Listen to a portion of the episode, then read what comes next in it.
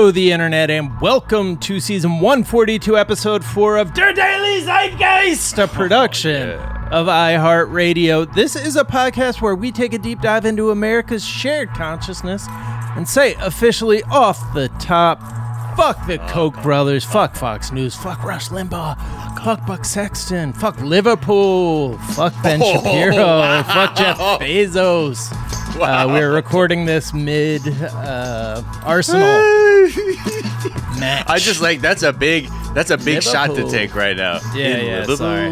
Yeah, I don't well, they're know- the I champions. don't We had to give them the shit, honor guard. guys. We had to give them the honor guard.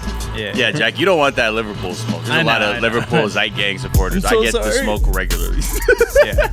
I am I am wading into waters I do not understand the depths of, so I will I will just shut up. But right, um, like a Karen at a Black Lives Matter march. You just that's right. about to get into something you might you don't no no you didn't have to come in here. Uh, it's Thursday, July 16th, 2020. My name is Jack O'Brien, aka. All I can say is that this year is pretty strange. We're all masked inside and can't pronounce Ghislaine. and my Mountain Dew and Miles's Kirkland cold brew is the only thing helping me through all this pain. I miss mundane. That is courtesy of Christy Yamaguchi Man, and I'm thrilled to be joined as always by my co-host, Mr. Miles Gray. Say, Miles, you know you better watch out. Some girls, some girls are only about. So true, man. Um, you gotta watch sh- out. I mean, you got to watch out because obviously the the sexual power that exude from Jack and I's voices on a daily basis. Oh, we know goodness. these verbal milkshakes cannot keep anyone from these yards. Uh, this AKA, I really have to shout this AKA author out because this was such a blast from my past. I almost thought that there was no pandemic and we were in the year 2018 of our Lord. That was from at Chapman Rice. Okay, one of the OG. It fucking AKA back? Goddesses, masters. So Wait, was uh, that an old see you. one, or is she just no? That's check back in? Came, this Wow. shit came July 13th. I'm sorry it took me so long. I was almost in shock that I saw this. So I hope you're doing well. Uh, it's been a minute, Chapman. the orig uh, Christy Yamaguchi man. You know, Mhm. she was the first one who was submitting so many so fast, so furious. Without her, We there to no Christy. shout. her- I know Uh, I mean, the list goes on. You know, shout out Hannah Soltis. You know, her the whole crew. influence will be felt down through history. Hey, Miles, we have a Yeah. great first time guest. He is the brilliant, the talented Mr. Hayes Brown. What's up, Well, Hayes? hello. Hi. Yeah. I I am flattered and humbled by that intro. Oh, I, man. I'm delighted to hear all We're those words to about have myself. you, man. Well, Yeah. first time it was just a little drop in when Yeah, the I impeachment pod, yeah, when the impeachment podcast started, we're like, okay, and then now Mm-hmm. Come come on in, come back, Come on in, be the guest, be our Stay guest. for a while. Be our Glad to guest. do it. Be Glad our to- guest. Um. So Hayes, you you hosted the impeachment podcast back Mm-hmm. when that was all anyone could think about, wanted Yep. to think about, uh, and now you are hosting with uh, BuzzFeed News or uh, as part of BuzzFeed News. Are you an editor at BuzzFeed News? So I was an editor at BuzzFeed News, but now uh, my main gig is doing the podcast Yeah. daily. It's called News O'clock from Yeah, BuzzFeed yeah. and iHeart, and yeah, that's that's my day in day out these days. Mm-hmm. Uh, it's a good show. Uh, Well, you you. are a great voice to check in with daily. Uh, and we're going to get to know you a little bit better in a moment. First, we're going to tell our listeners a couple of things we're talking about today. Uh, what are we going to talk about today? Uh, we're going to talk about the fact that Asheville, North Carolina, approved reparations for black residents. Um, we're going to talk about uh, the White House's battle with the CDC. Uh, that's where we're at. Oh, we're going to talk about the Wayfair conspiracy theory, uh, which Oh, how A dumb level. is our country getting, guys? A level right there. Oh boy. oh boy, new levels, new lows. And then I'm going to talk about lead poisoning uh, if we have time. Got a lot to say about lead poisoning. Uh, but first, Hayes, we like to ask our guests what is something from your search history that is revealing about who you are? Uh, so I had to go back a little bit eh, to figure this out because I'm googling just random things all day for work, and one that uh, I came up with was Garth Brooks' breakfast bowl. Because I saw a tweet that mentioned the idea of so basically it was a tweet about who would you be quarantining with? And this person said oh man i'll be eating garth brooks's breakfast bowl every day. It's like what is that? What kind of sexual maneuver is that? Uh, Give me that unfortunately unfortunately it is not at all a sexual maneuver it is though Oh, a damn. breakfast that garth has contrived and is in Trisha Yearwood's uh, cookbook, whereby you take scrambled eggs and sausage and bacon and tortellini and put it all in a bowl. That's just Yep, cheese tortellini. That is you a put it in a bowl. word Sometimes, generator. apparently, you he will cook up fries or some sort of fried potato to go with it too, and Uh-huh. that is the Garth Brooks breakfast bowl, and it it's so American that it hurts yeah, in the soul and the arteries. yeah, Yeah, exactly. Tortellini. What a just- violent mashup of food too. Yeah. Just like I on know, top, it's like uh huh, uh huh, and tortellini. Apparently he puts tortellini in like so many different things and trisha yearwood has apparently given up on telling him no you can't do that Right. and he'll just be like oh you're making a breakfast quiche throw some tortellini in there Yeah. it's like no you're you're you're wilding out garth brooks and she does it and it's delicious apparently Do you take your coffee black? Uh, yeah, black with some tortellini in there, please. Yeah. just just squeeze the pasta get the cheese in there stir it in and then let the pasta float on Oh, top. you guys, uh, you guys are gonna say "domo arigato" when you have some of Garth's famous uh, tortashimi. Okay, it's a sashimi round tortellini. you just s- slice it so thin Yeah. Something you don't even know. You don't even know. You don't even know. Oh man, Garth Brooks, one of my favorite. Uh, you know, th- there's some famous people who are just uh, basically a walking, talking uh, psychological experiment who- of like just you know they've grown up in such strange uh circumstances or existed in such strange circumstances because of how famous they are. Uh there just any video any interview with him uh any video he posts of himself he's he's just like on a different planet um Yeah. in a in a very entertaining way. Hey man, yeah, he's like almo- he's just like gaslit by his own success in a way. Where it's like, hey man, I don't even know where I am, but hey, put some So tortellini I- on there. So as a black kid, I didn't really grow up with Garth Brooks. I, the first memory I have of his existence was him on the old uh, '90s show Muppets Tonight, the very short-lived show where he was the guest. He, Ah. they, the the conceit was he was supposed to do a country song for them, and he just never really did. And at one point, he finally agrees to, and he goes out and he performs "If I Were a Rich Man" from Fiddler on the Roof. you said he was going to do a country song. Yeah, he didn't say which country. Yeah, right. ah, there you go, Garth. Uh, well, I wonder if that was around the Chris Gaines time when he was just upsetting all audience uh, Hmm. I think it was a little before that. This was this would have been around like 97, 98. So I don't remember when the Chris Gaines thing was, but I think it was a little bit before, a little bit after that. Right. Yeah, I think that But was my first memory of like realizing he was a big deal because the Chris Gaines thing was like, I was like, oh, you can do that? Okay. Like, that's that's fun. I mean, I knew his name, I mean, but not I didn't. really. But yeah, but at the same time, I'm like, hey, okay, yeah, All right, man. cool. Hey, man, Um, you, you guys are like uh, some Fiddler on the Roof. I'm gonna be Tevye. Uh, it's gonna pretty cool. um, Tevye West. oh my god. just the like that. That is he was already on some next level Mhm. uh thinking like galaxy brain fame uh when he's like all right i'm at the peak of my it's like michael jordan level where he's just like i'm Mm. at the peak of my powers as a country artist i will change my name change my appearance and uh do a The like, appearance Clark thing was the really thing. wild part because changing Yeah. your name, that's just part of being famous. People do it. all- Beyonce was briefly Sasha Fierce, and that's an alter ego. You can have it, it's fine. But right changing the look right. was the the weird look, part. the ty- the genre, the um, and and insisting uh, on introducing Chris Gaines as the musical guest on the episode of SNL that he hosted. Yep. yep. Um, but man, That's just me he- playing peekaboo with reality, man. yeah.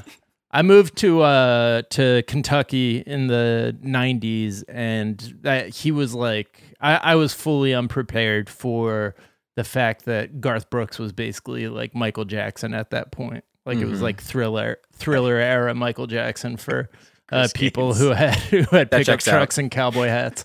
Um, what is uh, something you think is underrated?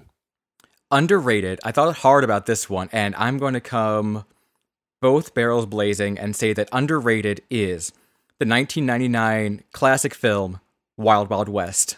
And let me Wow. explain. Let me explain. because Wow, there's a- wow. hmm Precisely. Uh, there are a lot of problems with this movie, just putting that out front. However, t- it did two things for the culture. One, it kept Will Smith from being Neo in The Matrix. He turned down Neo for this role, and I think that the timeline is better for that. Mm-hmm. And two, especially for right now, I think it's important that we had a movie that was all about Will Smith and Kevin Kline punching Confederates.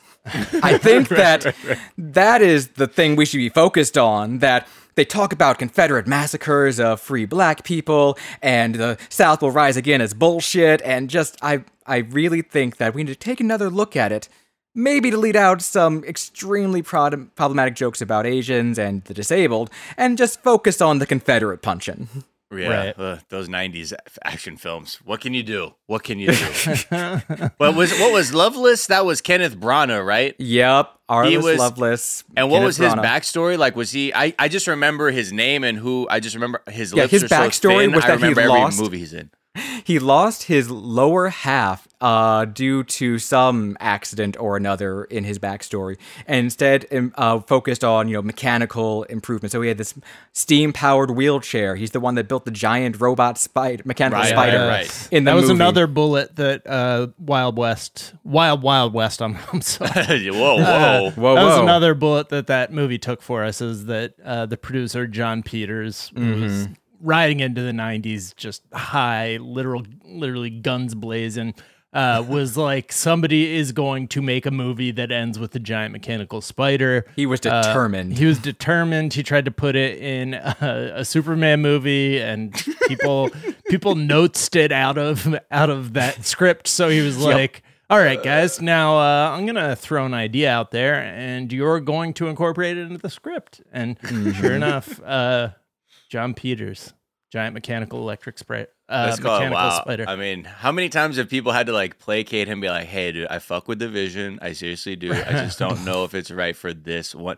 Didn't I mean? How pivotal is Wild Wild West to like steampunk culture? Because I That's feel a like great that was question because I feel like it. w- I mean, it- sure, it's anime more than we big, but- recognize. yeah. I feel like more than we recognize because, uh, especially because of the tiny sunglasses fad. Do you remember the tiny, like little Wild Wild West sunglasses You got 'em that, with both- Burger that they wore in the movie? The Burger King ones, Yes, exactly. yes, I them. Those were Mhm. such a hot commodity. I loved mine until I. I'm pretty sure I lost mine at the pool that sum that same summer. Ugh. we were we did a rewatch of uh, Men in Black wh- earlier uh, in the quarantine, and it ends showing like a future vision of after Tommy Lee Jones retires and Will Smith is the new like leader of the crew, and he has like these weird tiny uh, sort of uh, armless sunglasses on his face that are. Uh, he he that was his mechanical spider, tiny sunglasses. He's like, you know what would look dope? Tiny sunglasses. Oh, Fun fact: those are what inspired Kylie Jenner the last couple of years. Yeah. Some tiny sunglasses. That's entirely made up. That's not at all true to my knowledge. I'd believe it though. She's like, "Have you guys seen this?"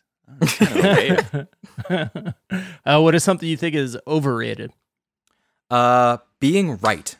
Like, don't get me wrong. I'm a Virgo with Sagittarius moon Hey. rising. I love being right, but some people on God's internet take it too far and cannot admit when they are wrong. And I feel like if more people online were willing to be like, "Oh, yo, my facts were completely twisted there," or "Hey, I stepped out of line. I was wrong," then the internet would be a better place, in my mm. opinion. yeah, but then you look like a punk with no balls. Yeah, That's but see, why here's I don't the thing. do it. That's So, and therefore- that's what that's why it's overrated. It is overrated. Like, Yeah. why not just say, "Oh shit, I learned something today." It's gonna get you Moving forward, Right. Yeah. It really is. Yeah, I think we've over the last, you know, I think months and months, whether it's the pandemic or the uprisings and things like that that have gone on, we've more and more been encouraging people. Or I feel like the funniest tweets to me are the ones encouraging people to like, hey man, let's normalize just being like, Yeah, okay, I took an L on that one, uh, but I Yes. learned picking it up and moving on because guess what? I learned something now, so now I'm adding to my fucking. You know, if you want to, if you're gonna get your ego wrapped into it, then at least then at least say, "Oh shit, I didn't know that." Let me shut the fuck up real quick. I'm gonna take the L, put this in my knowledge base, and then I can come back harder because then at least I know what the right thing is. I'm not just out here just an empty vessel vessel for my ego to run wild. Right. I feel like every villain that we come across in 2020 is someone who has refused to take the L and grow from it. Oh yeah. Yeah. The big I mean, wow. Oh god, that's like the the lesson that we're having to learn as a society and most people have in general, but it's like this one it's like so the the uh, message of 2020 is learn to take the L um and you know, accept that and keep it moving. Yup. The I feel like a lot of the criticisms of cancel culture are really criticisms of the idea that uh, you only get one chance uh, to like be wrong and then nobody listens to you ever again. And i feel like that's not necessarily the case. That's not Mhm. like the thesis statement of you know progressive culture right now. It's just a way that defensive people have interpreted criticism i feel like Exactly. Again, people who just can't take the L. Who are like, I cannot believe that I said this, and now people are yelling at me What? and want me to be fired from my very high powered position because I had this opinion that is just an opinion. right Yeah. oh boy. uh hayes what is a myth what's something people think is true you know to be false So this one is going to be a little controversial, but uh, the one that I'm bringing to you is the myth that uh, famed documentarian Michael Moore is from Flint, Michigan. ooh Oh. Is he do people think he's from Flint or I guess we So, yeah, have a strong so- association with him because of his early work. Right, exactly. He did Roger and Me, the classic documentary about what happened to Flint after GM collapsed. And you know, his dad was a GM worker. His uh, his family like p- took part in the sit down strikes of when the uh, General Motors Union, the UAW, was being founded. But here's the thing: he was born and raised in Davison, Michigan, which is a, about two suburbs out from Flint. So if you go east from Flint, first you hit Burton, and then Davison Township. And yes, it's the Flint area. It's a suburb of Flint. It's like the people who say that they're from Chicago when they're really from like the North Shore. But it, it's it's yeah, that's the that's that's the analogy I'd say. It's like if you're saying like, yeah, I'm from Chicago. Oh, you're actually from like Evanston like- or yep. further out. Uh, not quite. I see what you're doing there, and some people do it just to you know because you don't feel like explaining like where whatever place Yeah. you're from is. But also, you get some more cred from that. And that is something that I have long been like, okay, but Michael, do you get to say that when you did not graduate from the Flint school system? Wow. Right. I like that local Michigander beef where you're like, oh, you think you're from Davison, bro. You're not even from Flint. It's like the thing, it's in a way like when I travel and I meet people and they say they're from LA and I'm like, oh, really? What part? And they're like, Huntington Beach. I said, um, Precisely. that- precisely. That is, uh, that is Orange County, my good man. But I understand to you, if you're zooming out on a map enough, those 2 Mm-hmm. points look very close together. So fair play to you on that. Uh, but if the closer we get, we begin to see the distance between the two, and they are not, in fact, Mm-hmm. the same place. Is Davison like? Is there a a certain vibe that's very different from Flint? That is also like, is it a? It's a little less working yeah, I mean, it's, class. it's, is that? it's it's more that it's a little whiter, that's for sure. Because one of the big things is that when uh, GM collapsed, and after like the you know general creation of the suburbs, Flint became blacker and blacker over time, and because as people fled out to the suburbs, and that's you know very clearly on display to this day. Um, and also, you know, like their school systems have more money available, et cetera, Right. versus like my high school, which no longer exists. yeah Wow. Oof. wow really Oh yeah, Flint Central closed down like maybe three years after I graduated, which is a real shame. Beautiful old building, great magnet program. I was in the magnet program for um, social sciences, so English and uh, so, and history and uh, theater. We had Model United Nations, where people would come from other high schools to our high school for that program too. It was a great school, and I miss it on the regular. And what what ha- it was just the funding just funding, man. up? Like funding Betsy dried up. It was too big a place to. Who she is from Michigan, in fact. Yeah, yeah. Um, but yeah, no, the there wasn't money to maintain this giant old building. There weren't enough students, so they were trying to consolidate. And Central was one of those. Was like, well, give it the X, which is such a shame. That's brutal. It's weird that documentary filmmakers are such uh like they are our culture's most skillful liars. I feel like, like I feel like I feel like all documentary films, like when you look hard enough, are like based around some central lie or like something that they're just like leaving out where it's like, uh, okay, yeah. I see. Um, right. That's the Not- narrative twist. Right, right. Um, it's not not all, but a lot of the big ones I feel like Mhm. are. Uh, it's worth research doing uh, as much research as possible when you when you watch a, a documentary movie before l- allowing it to completely shape your worldview. Yeah, or like yeah, for sure. see where like what their early work was. It's like, oh, they were making like illegal drag racing videos like before, and like now I'm supposed to t- like trust their take on this like complex geopolitical issue. Yeah, right, Oh, for man. sure. Especially like with the rise of YouTube and people putting out documentaries Yeah, out oh, there. yeah. That like, uh, the is pandemic used like shit, a yeah. weapon. Yeah, it's right, really absolutely. Uh, that's why I trust. Like, if it's British, I will ninety nine percent of the time trust it as a documentary. Like, if it says BBC at the start, I'm like, sold. I will believe right. whatever you tell me now. And then every time I'm like, oh, cool, another political doc on HBO. I'm like, ah, it's Nancy Pelosi's daughter. That's right. She's a great documentarian, though. Can't take Is she really? yeah, Alexandra Pelosi?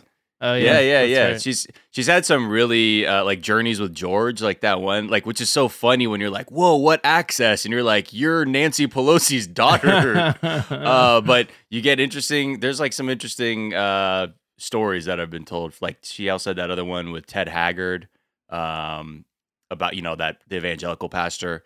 Some interesting work, but yeah, it's always interesting to see sort of how people get into document documentary work. Some people are like, I always grew up with a camera because my parents were rich, so that's how I did it. And other people Right. are like, nobody knew about this thing, and like I had to figure it out, and blah blah blah. So it's always I always like to r- read about a little bit of the Mm. backstory about where people are coming from because it doesn't necessarily negate the work, but it's always interesting to see what the the background. It fleshes out. It adds more context to it. Yeah, absolutely. But I feel like that's something that we need to be kind of paying more attention to as a people as we enter this time when uh like ev- almost every human being will have at, like enough footage of them Mm. from birth to like make a compelling documentary one way or another like we have to That's to wild, but yeah. be aware that like you, you can lie with real with editing just editing you don't have to you know uh, Yeah, no, I am overtly such- lie. I I stand hard for context. As much context as you can pack into a thing that explains why uh, you're telling me this, why it's important, what it led up to, whatever it is that you're talking about. As much as you can give, the more I appreciate it. Yeah, yeah.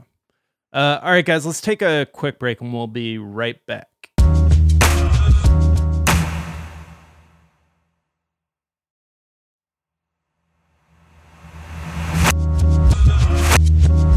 And we're back. Uh, and uh, yeah, Asheville, North Carolina has approved uh, reparations for black residents. Uh, Yeah. The city council voted 7 0 to uh, address the inequality in their city caused by systemic racism. Uh, Yeah, it's interesting. I mean, it's not a direct payment type thing. That's an it's an investment in community because I think that's Right. really the most restorative thing. Is you want you want you want this to reverberate for generations, much in the same way the systemic racism has reverberated for generations to this point. Um, and there aren't many dollar figures, but this is sort of what they're uh, describing this uh, resolution as saying. Uh, quote, the resulting budgetary and programmatic priorities may include, but not be limited to, increasing minority home ownership and access to other affordable housing, increasing minority business ownership and career opportunities, strategies to grow equity and generational wealth, closing the gaps in healthcare, education, employment, and pay, neighborhood safety, and fairness within criminal justice. So there's no, I think there's no dollar amounts yet assigned to these things, but they're going to have a committee together to, to begin looking at these things. And I'm not sure where this, you know, what the end game is, but at the very least, I think this is to me signaling that a, a certain municipality is willing to have a really, uh, seemingly to have a honest discussion about how to correct these things. Mm, I don't know about that. I mean, I don't see anything in here about making Juneteenth a holiday. I don't see anything in here about the Black National Anthem being performed at sporting events. How can we even possibly think this is what the Black Lives Matters protesters want? Right. There's nothing about right. that Golden Girls episode. Uh, 30 Rock's not mentioned once. This is restorative. Yeah. come on. I mean, I think no, no, this I is- really like this. yeah. I like this. I like this. This is basically what people have been protesting about, which is the idea of like, okay, but what can we do to actually fix the systems that have been put in place Yeah. over the last 150 years to keep it so that black people ha- just have less in this country. So I think that that's a really good model that they put together. Yeah, I know that they're still waiting on the county to also back this resolution, uh, which you know would would be very helpful. And I know like there there there's going to be a vote on that from their board of supervisors or whatever that equivalent is for that county. Um, so you know it's a process, and I think like anything, there were a lot of people who called in to to support it.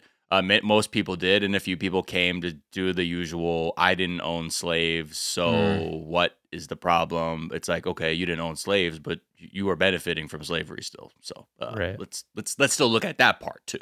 Uh, that's because that's all this really is. I think to your point, Hayes, is to begin at least these uh, opening our eyes or having municipalities and local governments and legislators open their eyes to the actual things they can correct legislatively to begin equaling things out. And even this is more substantive than a lot of the things that I've seen thrown out there by you know corporations and uh, local governments about what can be done moving forward. It's Yeah. it's not symbolic in the way that a lot of those other things have been. Yeah. Right. Yeah. Um, it'll be interesting to see just you know how how this is followed through on um, because like you said there are some uh, additional you know layers to to get through and also how the right attempts to kind of recontextualize this uh, there there was a tweet yesterday from uh, Donald Trump about how Joe Biden is trying to uh, abolish suburbs uh, which was uh, I'm pretty sure just his way of talking about redlining, but Mm. uh, because you know he his definition of suburbs is a place where white supremacists can uh, live amongst each other and feel protected. He's describing that as uh, abolishing suburbs, and I, f- I feel like that's going to, you know, it, it's pretty transparently stupid, and I, I do feel like we'll eventually kind of that that will come out in the wash. But Well, this is also the kind of, you know, any sort of restorative measure that uh, takes an actual problem that the government has caused. Like something like this, the red will just be like, you see what's happening? I mean, this is why we don't have PPE for our nurses and why, you know, we're not able to pay our police. It's because we do things like just throw money away at people who are just going to X, Y, and Z. That, that, that, that, that. Like, I feel that's, that'll probably be their laziest instant sort of reactionary talking point because that's always it's always a good way to be like, oh yeah, that's the reason why um, there is very little. It's not because we are you know misappropriating all these this money and giving it away to people who don't need it. What's interesting about that, like abolishing the suburbs thing to me, is that even though clearly on its face it's not, it's nonsensical, it doesn't make any sense. But if you think about it for a second and you really think about the sort of like NIMBYism, the not in my backyardness that has suburbs refusing to allow low, low, low uh, cost uh, housing in their areas so that they don't get minorities moving into it, or the uh, or not having multifamily units available. They know we're going to keep it to the one family house out here because this is the suburbs and that's what we've done and that's what we will do. If you look at changes to that system as quote abolishing the suburbs, it's you know sort of if you squint and turn your head a policy goal that a lot of people who support Joe Biden also support. And but it, the way that the president frames it is just so easily knocked down as a way of trying to rile up his base. Uh, it is so transparent that the the su- the suburban moms that he's trying to win over, I feel like very few of them are going to see that tweet or hear that that tweet went out there and suddenly think, "Oh my gosh, Donald Trump is the one who's going to protect us from the incoming hordes who are Right. Trying to destroy my township." I think that's his next play is to go for uh, like what's left of like racist white mothers who are still in the voting base because we were talking about this a couple weeks ago with all like the the rise of Karen imagery and like these incidences, but you know, I was bringing up the point like let's not forget the role white women and mothers especially have had in like uh, maintaining white supremacy and segregating neighborhoods and schools and things like that. Like Mhm. they had a very, very pivotal role in all of that when the men were failing on Capitol Hill with things like Mhm. getting the damn voting Civil Rights Act passed. What the heck happened up there, guys? Then they can pivot to, well, how do we how do we have more teachers that can point out kids who might be trying to pass as white in this neighborhood? Can we have uh, you know, like have set up these PTA boards to also, you know, communicate to other parents that uh, school choice is very important and how important it is to de-racialize a lot of this language to also say the same thing. So this is the same in sense by saying abolish the suburbs. What you're saying is black and brown folks are going to move into your neighborhood and you don't want that. It's I think that's the only you know, I think the- the one the one group that is maybe changing, you know, like I feel like the the male vote who was voting for him, I don't know, I'm pretty sure that is maybe more solid, but with women it's been the biggest change, so maybe this is why the MS13 stuff is also coming back out of his mouth as well to be like Mhm. you never know cuz it's open borders. Now it's everything to, you know, to I think appeal It's, to someone he's trying to make it a fear election as Yeah. opposed to a referendum on him. Yeah. He wants the referendum to be, will you feel safe under a Biden administration? And so he's just throwing everything out there that he thinks might stick since it worked in 2016. That, I mean, the, the fact that his American Carnage speech in 2017, uh, when he was inaugurated, the fact that he probably would still say the same thing now, and but thinks that it would be a good reelection bid, is really telling. Right. I mean, he kind of did at uh, Mount Rushmore on July Mhm. 4th. Like his speech was very reminiscent of the American the American Carnage speech, uh, and it is three years into his administration. Uh, yeah, I, I've heard people's kind of analysis of the election and his uh, lagging poll numbers, although they are starting to stabilize and even move up, uh, according to 538. But uh, you know, the fact that he's down nine, 10 uh, points on average to Biden nationwide, being like just the sheer enormous difference of being somebody who's going to come in and change everything and somebody who's been there for four years. It like doesn't yeah. how how do you complain about the state of the country that you've been running? by making it Um, not your fault. It's the deep Right. state and or Obama left you Right. the lack of testing for coronavirus. Yeah. Um, but It's like thing- being drunk in a car. You're driving a car, and you're like, "Well, what the heck is wrong with this thing, man?" you're like, "Yo, you're at the wheel. The fuck are you talking about?" I am. Oh, oh, oh, oh. This. I'm telling you, I don't know who built this. We gotta. this thing, you gotta get a refund on this, man. I'm gonna tell you what. Yeah. It's really Um, something else. but the abolishing the suburbs thing i feel like is you know that that's still like pretty easy to sort through but i, I think the place that the rubber will still hit the road is people complaining about like well my property value would go Mm. down or uh you know if if they brought in affordable housing into my neighborhood um and that's where people are going to have to really understand that your property value and the whole system that uh, property ownership is is built on is you know based on white supremacy and an unfair system and you need to suck it up um Especially when those property values that you're complaining about possibly going down were exactly what black people were forbidden from actually having exactly access right. to Right. yeah and allowing for generational wealth to come into play. S- So ah, you didn't do it then, so you're probably gonna have to do it soon. So Right, right. that's that's just it's just catching up to you. I mean, you waited and I you waited for it and now the check is due. So sorry, my guys. yeah. The Trump administration's war on science continues, uh, specifically Trump and some of his main cabinet people, Peter Navarro, uh, are doing everything they can to uh, just try and debunk Fauci, now the CDC.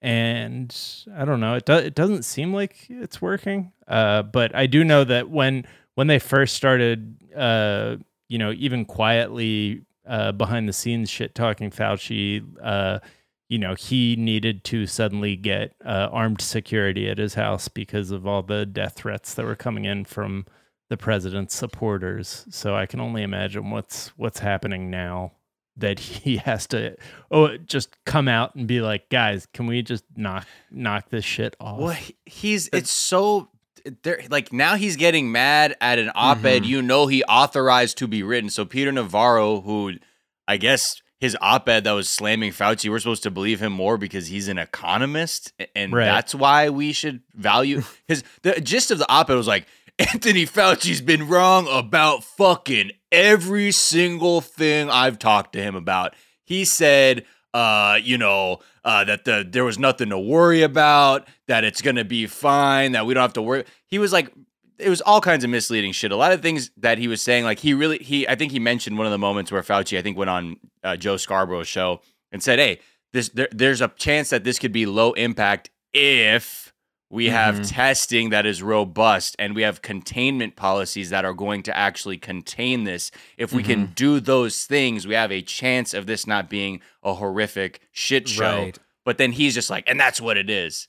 And then we find out that the White House was putting him out to dry, being like, oh, you know, actually, he went ar- he went like rogue on that. So that's not what the president believes.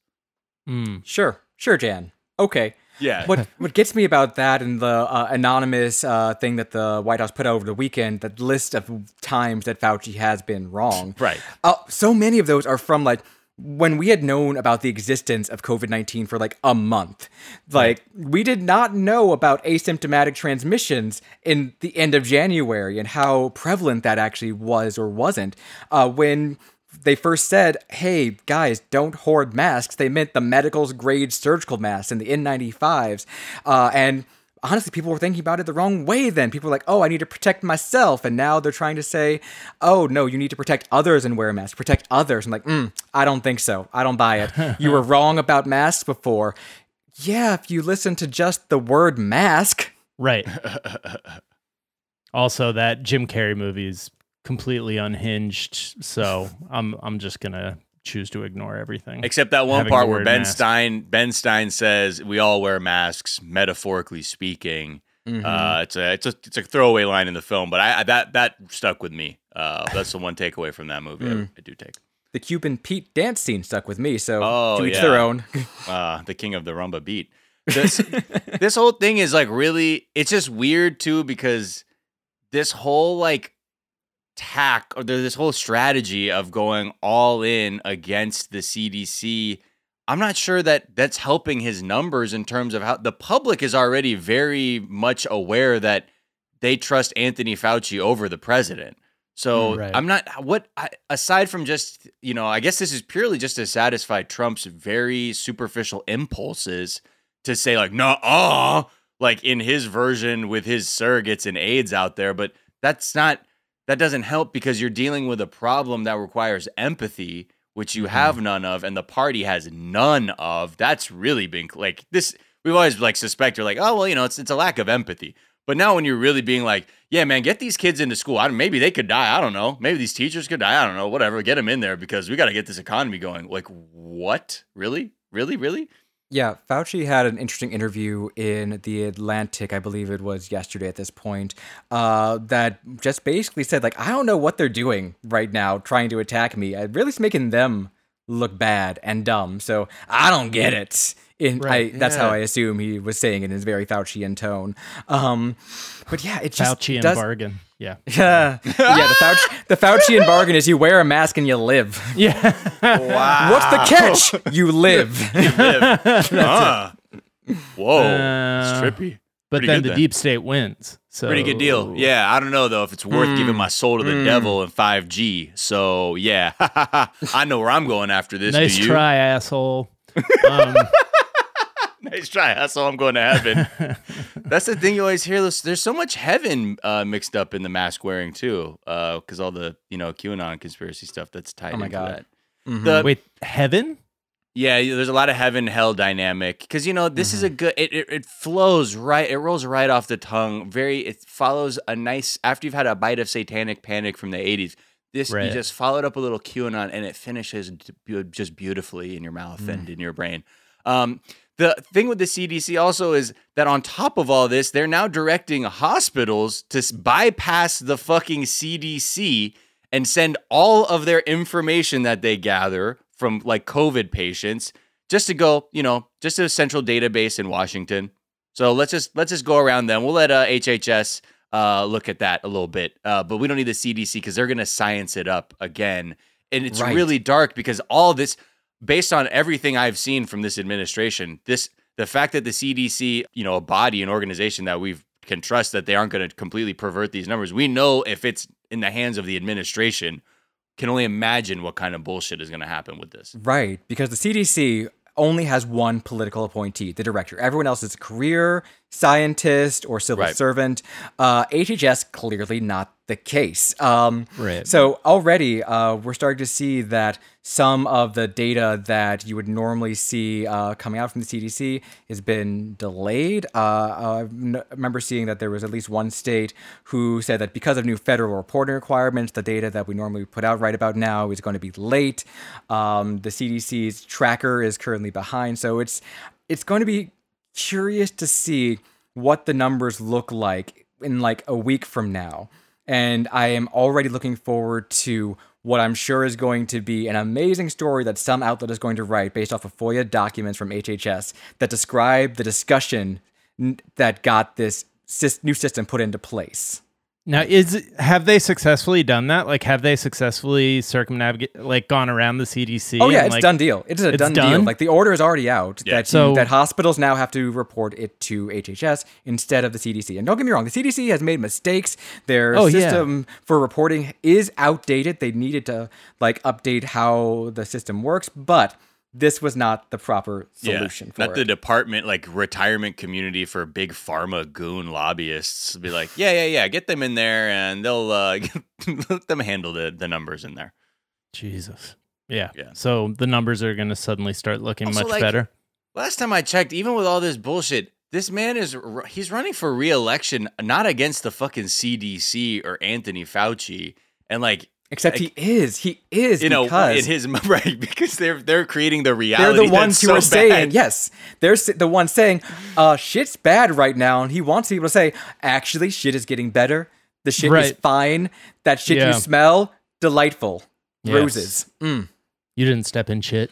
Shit. oh yeah that's- those those books are wrong your nose is all fucked up that's the thing you don't realize yeah Right. Isn't that a symptom of COVID nineteen? No, shh, quiet. no, no, no, no. Don't worry about it. Don't worry about it. Uh, all right, guys, let's take another quick break and we'll be back with the Wayfair conspiracy.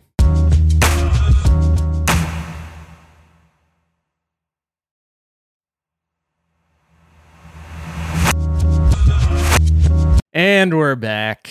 Uh, you guys ready for for some truth bombs? Uh, Oh my because God. Mm. woo. Um, so there's I'm just sorry, dude. The, the fact that we're go that we're in a we're about to talk about how people think Wayfair, you got just what I need is is, is involved with human trafficking. Um, I can't stop. I don't know. Like I laugh because I'm so shocked and sad because I really Yeah. think it's the only thing I can do. Otherwise, I'm like, oh man, so many brains are rotten, like and are thinking they got superpowers to connect these. You know, see the fucking Matrix somehow out of nowhere. Yeah. you're scrolling on fucking Chrome all day. yeah they uh so so basically somebody noticed that um there were some cabinets uh and you know dressers and uh various pieces of furniture that cost more than they should they cost five figures and they also noticed that uh, some of those cabinets had uh, girls' names, like you know Karen, Janet, uh, and they searched the database and noticed that some of those are the names of missing children.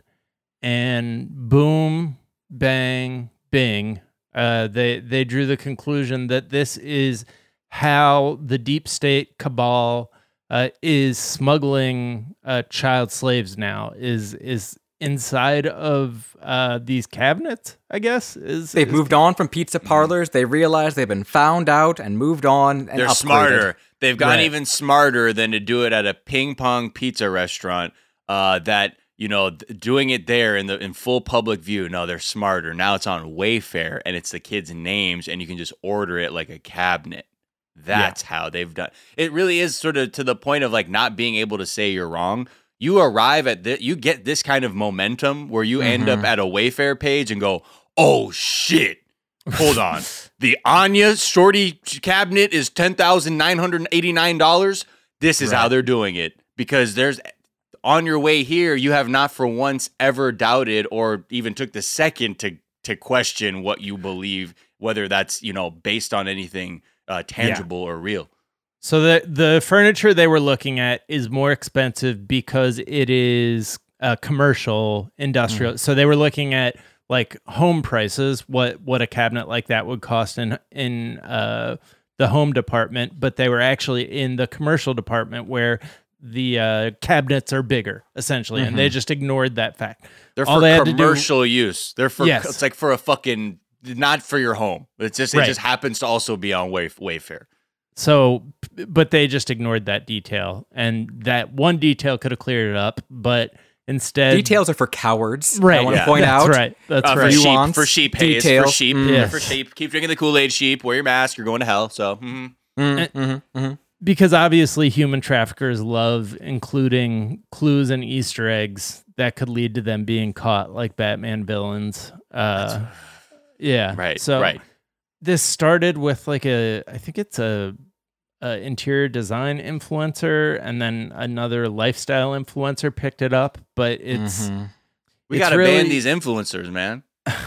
but I, I honestly, this is one of those stories where I look at it and I'm like, well, so what do, like, is the internet just bad? Do we just give up on the internet? Like, how do we, how do we, do, what do we do with this? It's such a mess, and that's such a big, broad question to consider because we have almost too much access to, again, going back to the beginning, uh, uncontextualized information. And without that context, the human brain fucking loves to find pictures in random noise. That's how we were able to look up at the stars in all of their millions and go, that's a bear with a giant ass tail.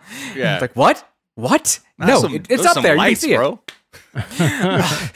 And so we want to be able to find like things that will make help us make sense of things. But because there is so much more noise than our brains are used to, it's becoming easier for people to pick out those random patterns and just run with them.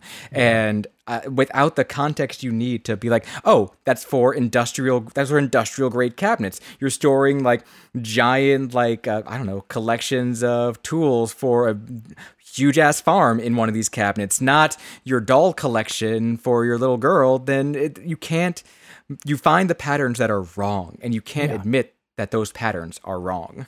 And that that's fun and it's exciting to think that you've just cracked the code mm-hmm. that is oh, secretly Oh secretly hell yeah! like speaking of the mm-hmm. matrix that you've secretly that you've cracked the code and mm-hmm. be like gotten a unique insight into uh, the secret that is uh, going on behind the scenes of the entire world.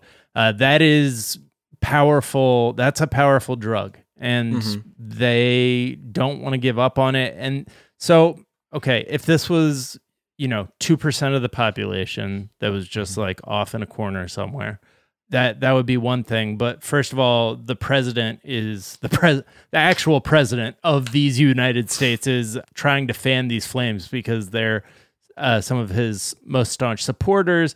Uh, there's also a, a writer jm pointed out this newsweek article uh, that the title was here are some of the celebrities who sell products on wayfair which you would only be interested in for one reason to as evidence that this conspiracy theory is true This came out after all this, or like during the fervor? during the fervor to exploit like yeah yeah totally SEO like they see uh this theory lighting lighting up in terms of traffic and they were or just somebody like, on their staff is you know with it. You know what I mean? Because I I see it mean, everywhere. I see yeah. all that. I see the ta- I see the the stencils and shit on the street in L.A. Like all the where we go one we go shit? all. Yeah, Yeah. yeah, yeah, Like I see that on the street. It's it's around. Uh, which is very. I mean, it's funny because you don't notice it till you really look and go, "What the? F- oh, mm, okay, that's what that is." Uh, shout out to the San Fernando Valley, but this whole it, it's interesting. Like the It's Wow, like the same momentum. framed article. This- I'm sorry, I just had to like. Oh, yeah, this like, up what- while we were who these talking, and- people are, And I'm reading through it, and like, they up top they talk about how all of this is you know bullshit, and how in another article from Newsweek it's all debunked, but they still put together this article about well these are the celeb here are the celebrities who sell through Wayfair and like yeah no one is looking up this information unless they want to know who to shame so I'm Yeah. very confused by this Don't bring. Lionel Richie into this. Come on, man. Who to shame? Lionel Richie didn't do anything best to case anybody. Scenario shame. Like the worst case scenario, you know, cute. Like these are the people who showed up at the pizza parlor with automatic weapons. Like Wow, Trisha Yearwood bringing it all back. Yeah. Wow, what a s- what a circuitous been closed. episode. Yeah. The Oh, you thing think Garth Brooks only puts breakfast in that bowl? Come on, man. oh boy, yeah. So Oh, nice. Wake up. It's fingertips. it's all fingertips. It ain't tortellini. It's oh, toe. It's totellini. Okay, that's you don't realize. The it's like kind of the same energy though that was like in the early internet when like the Matrix sequels are coming out and like Lost and like people trying to fucking find Easter eggs before the mm-hmm. writers do. It's like that same energy that I feel like mm-hmm. when I'm looking at it to your point of like the high, be like, oh shit, I know who the Merovingian is actually supposed to be in Matrix Reloaded. Okay, the Merovingians were these Christian kings that were in France. Like, dude, that what? I don't know. Yeah. I don't know where it I was a that, but I- reference, but, that's not yeah. like the basis for a conspiracy theory slash religion moving forward. Yeah. And, And, but that's the kind of energy you go around and people be like, ah, dude, I figured, I don't know, I read up on it and that's what this is. So therefore, this is what it means. Yeah. And this that's also part of why I think that being right is overrated. Like sometimes I watch shows with like a long narrative arc and some sort of central mystery, and I'll try and guess along with it. That's part of the fun. But fun. when I'm wrong, it's like not like, oh, well, this was bullshit. I don't believe in this the existence of this movie anymore. It's like, oh, okay, Right. cool. I see what they did there. I get how they got to that point and why I was wrong. That's actually Unless much it's better. lost, in which case I was Yeah. like, no, I reject this. This is not right. And I turn my back on this now. Ooh, that's Well, fair. I mean, with fiction, sometimes your ideas are better than the ones they end up going with Yeah, for, for sure. various reasons. Thank you. Uh, Fiction. Yes. yes, Fiction and can then- be fun. uh in when it comes to interpretations of reality like that's yeah it's just a bunch Yeah. of uh, another thing this reminds me of is uh the fact that the deadliest civil war in human history was a cult in china that thought that their leader was jesus's brother and 20 million people died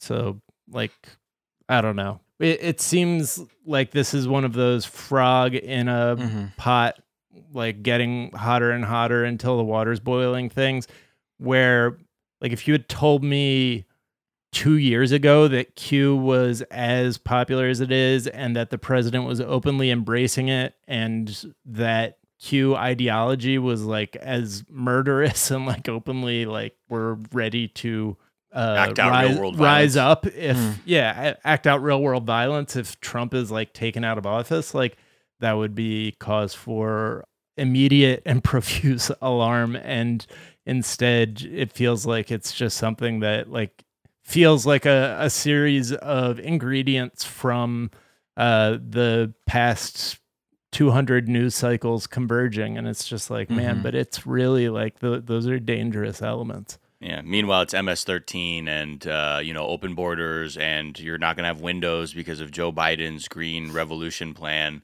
That is Right. what is the the emphasis of this administration. When we're also looking, you know, just comparing the language always of what the threats are. It's always it's always people of color, and it's always people who aren't you know cis het Christian American people.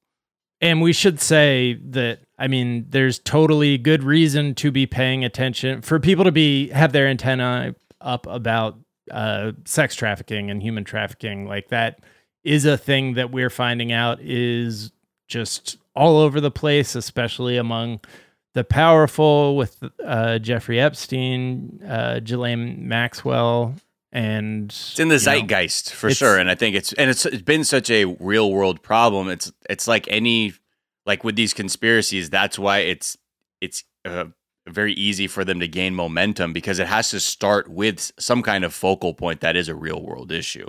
So whether that's like your own financial disenfranchisement being the source of many all kinds of conspiracies about who runs what in the banks or whatever, or something like this with uh, sex trafficking, there's always this real world issue that give enough people to sort of rally around and then sort of connect these dots.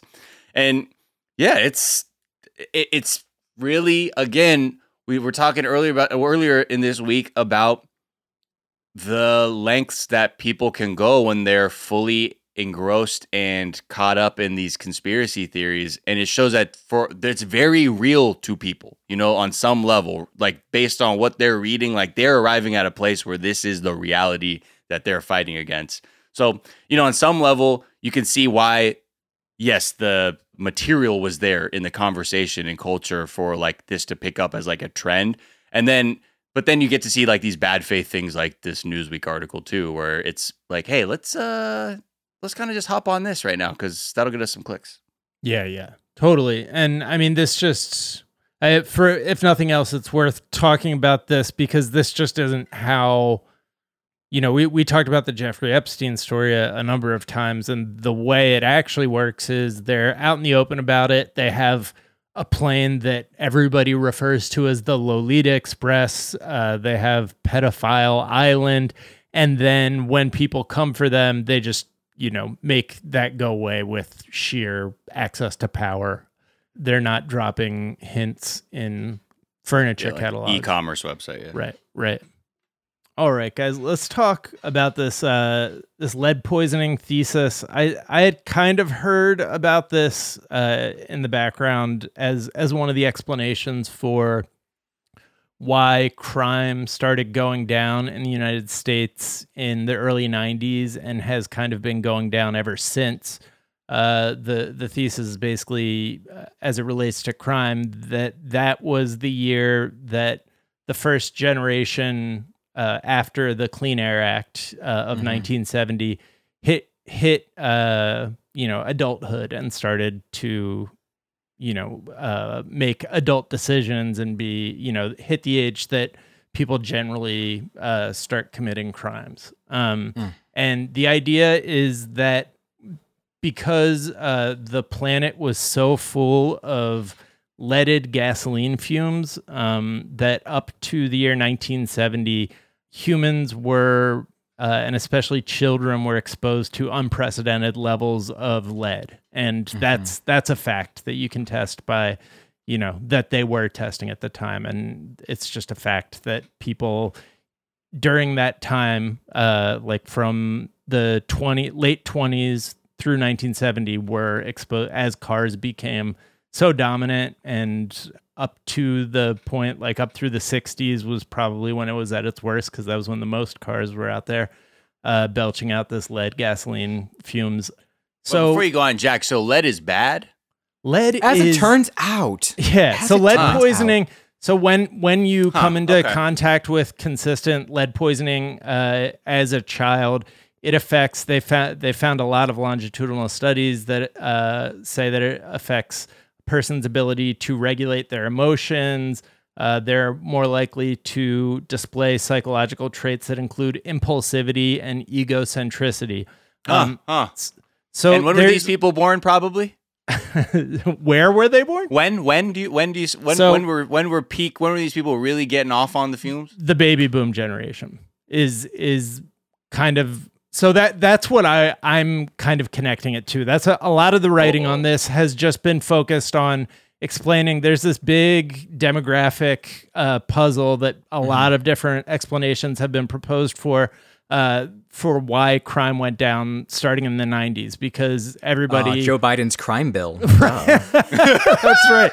Well, no, but that Joe Biden's crime bill and like the Clintons, like all their like uh, super predator shit was was a result of the fact that crime just started going up in like this unprecedented and unpredicted uh, way in the 70s and 80s, uh, and then for no real reason that anybody has been able to identify, starting in the 90s, it started going down.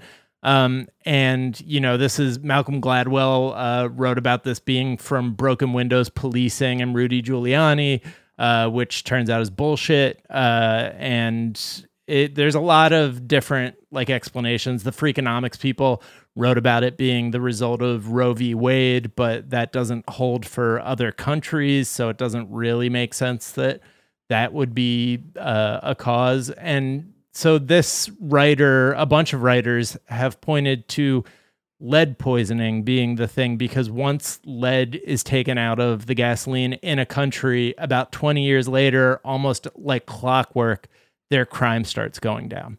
Um, hmm. So it's it's really interesting that there's uh, we'll link off to some articles that kind of explain it in more detail.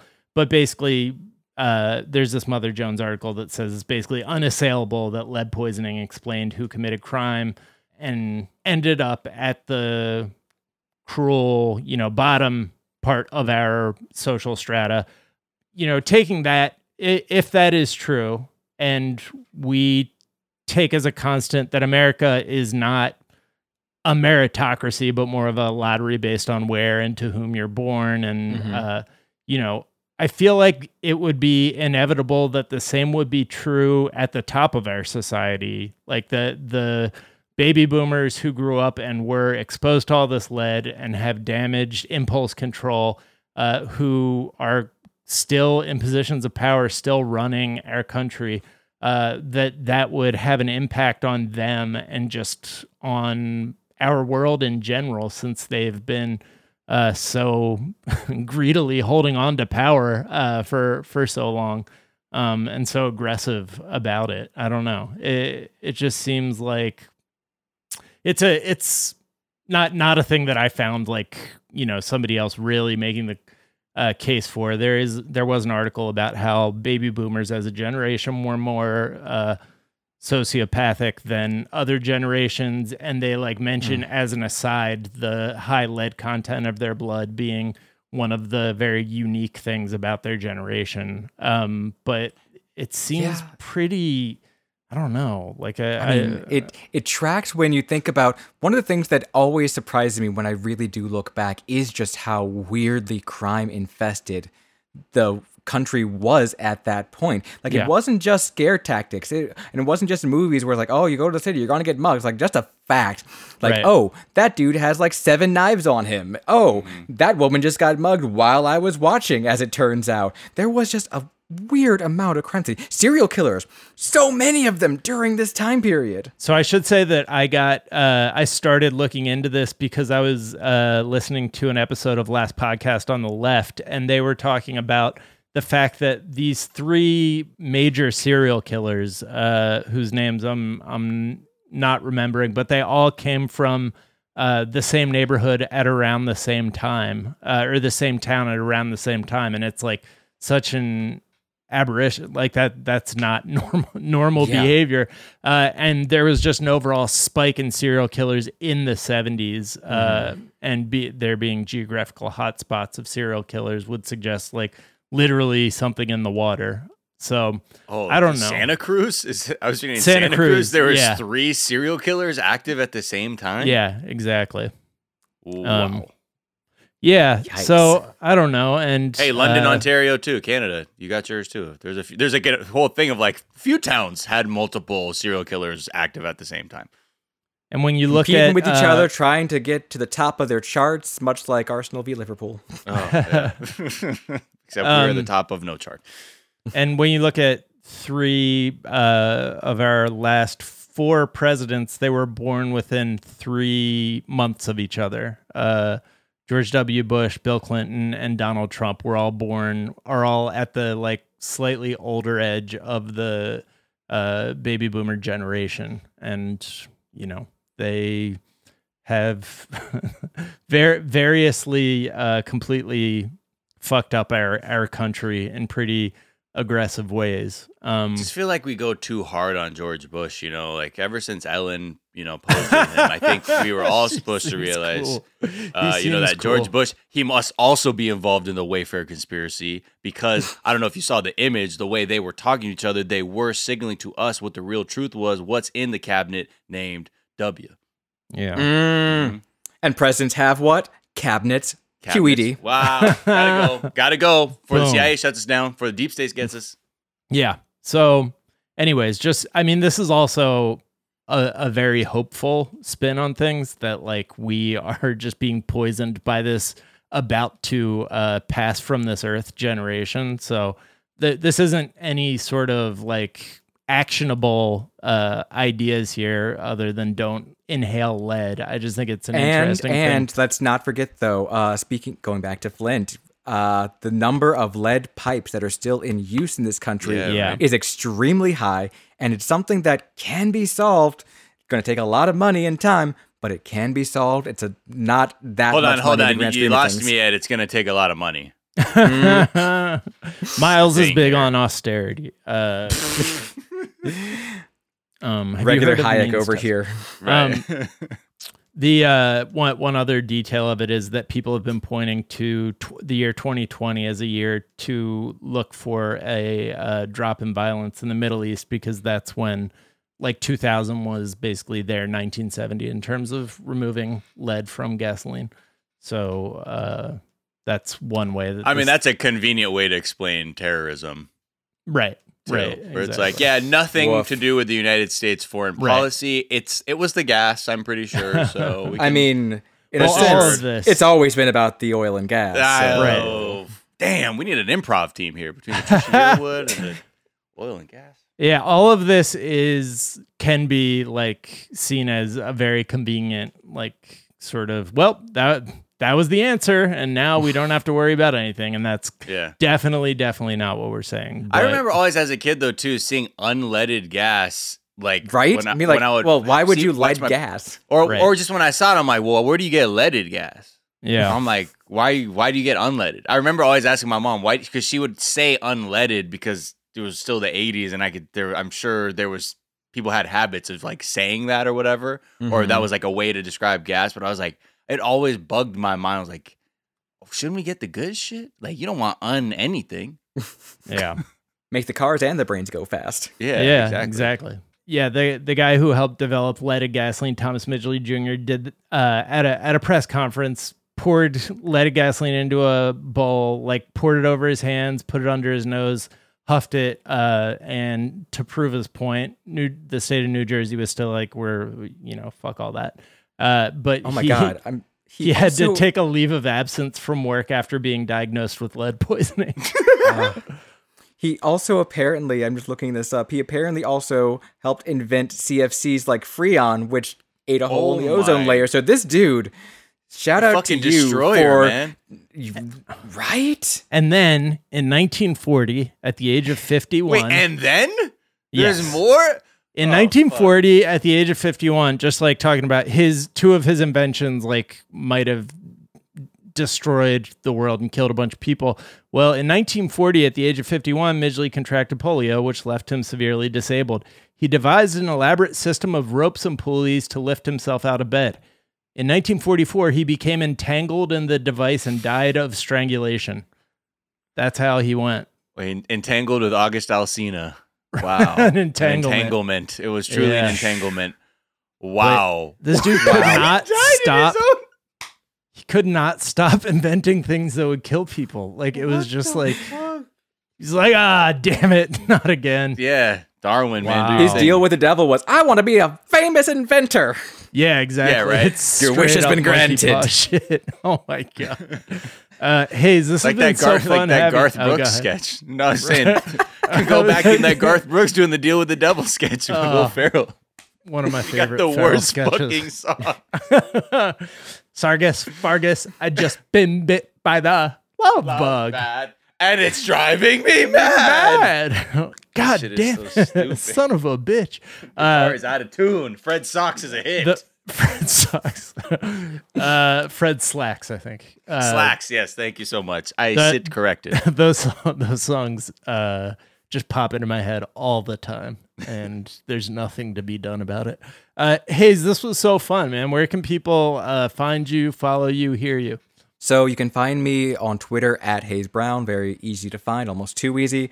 Uh, you can listen to News O'clock on uh, Apple Podcasts, Spotify, the iHeartRadio app, wherever you go for your sound stories. And uh, is there a tweet or some other work of social media you've been enjoying? Uh, I saw one the other just the other day that really summed up my feelings about how this election cycle is going right now. It's from at Popehat. I've decided it's safer to watch Trump press conferences through the reactions of Twitter people, like looking at an eclipse with a pinhole camera. and I could not agree more. That's so good. Something that he does not possess the uh, wherewithal to do. Yeah, he looks The levels of up. irony are several. Yeah. Miles, where can people find you and what's a tweet you've been enjoying? Uh, a couple of yeah, okay, so Twitter, Instagram, PlayStation Network, Miles of Gray. Also, my other podcast, 420 Day Fiance. You know, let's get high, talk about 90 Day Fiance. Just let's blow some steam off. Let's watch some trash, but like really, really analyze it thoroughly with Sophia Alexandra. Um, some tweets that I like. First two are from Reductress. First one is a photo of like a guy in a ski mask, and it says "right wing burglar conflicted about mask." Uh, you know that feels fair. Another one is a woman like outside of the Magic Kingdom, like like so excited, like ah, and it says this woman died at Disney World from having too much fun, and also COVID nineteen. Uh, and the last one is from uh, Ayo Edebiri. Uh, so this one's great. She says her tweet is "Time machine," and I'm supposed to kill baby who? Nah, I'm taking that right back to 1984 and telling my parents to immigrate to New Zealand. I'm sorry, that's my ministry now. Oh man, some tweets I've been enjoying. Uh, the Z Chun uh, tweeted this screen cap of somebody on a message board saying tipping on rent. When paying rent, what is customary to tip the landlord leasing company? I found 15% of my rent is a number I'm comfortable with and have gone as high as 25% during holiday seasons.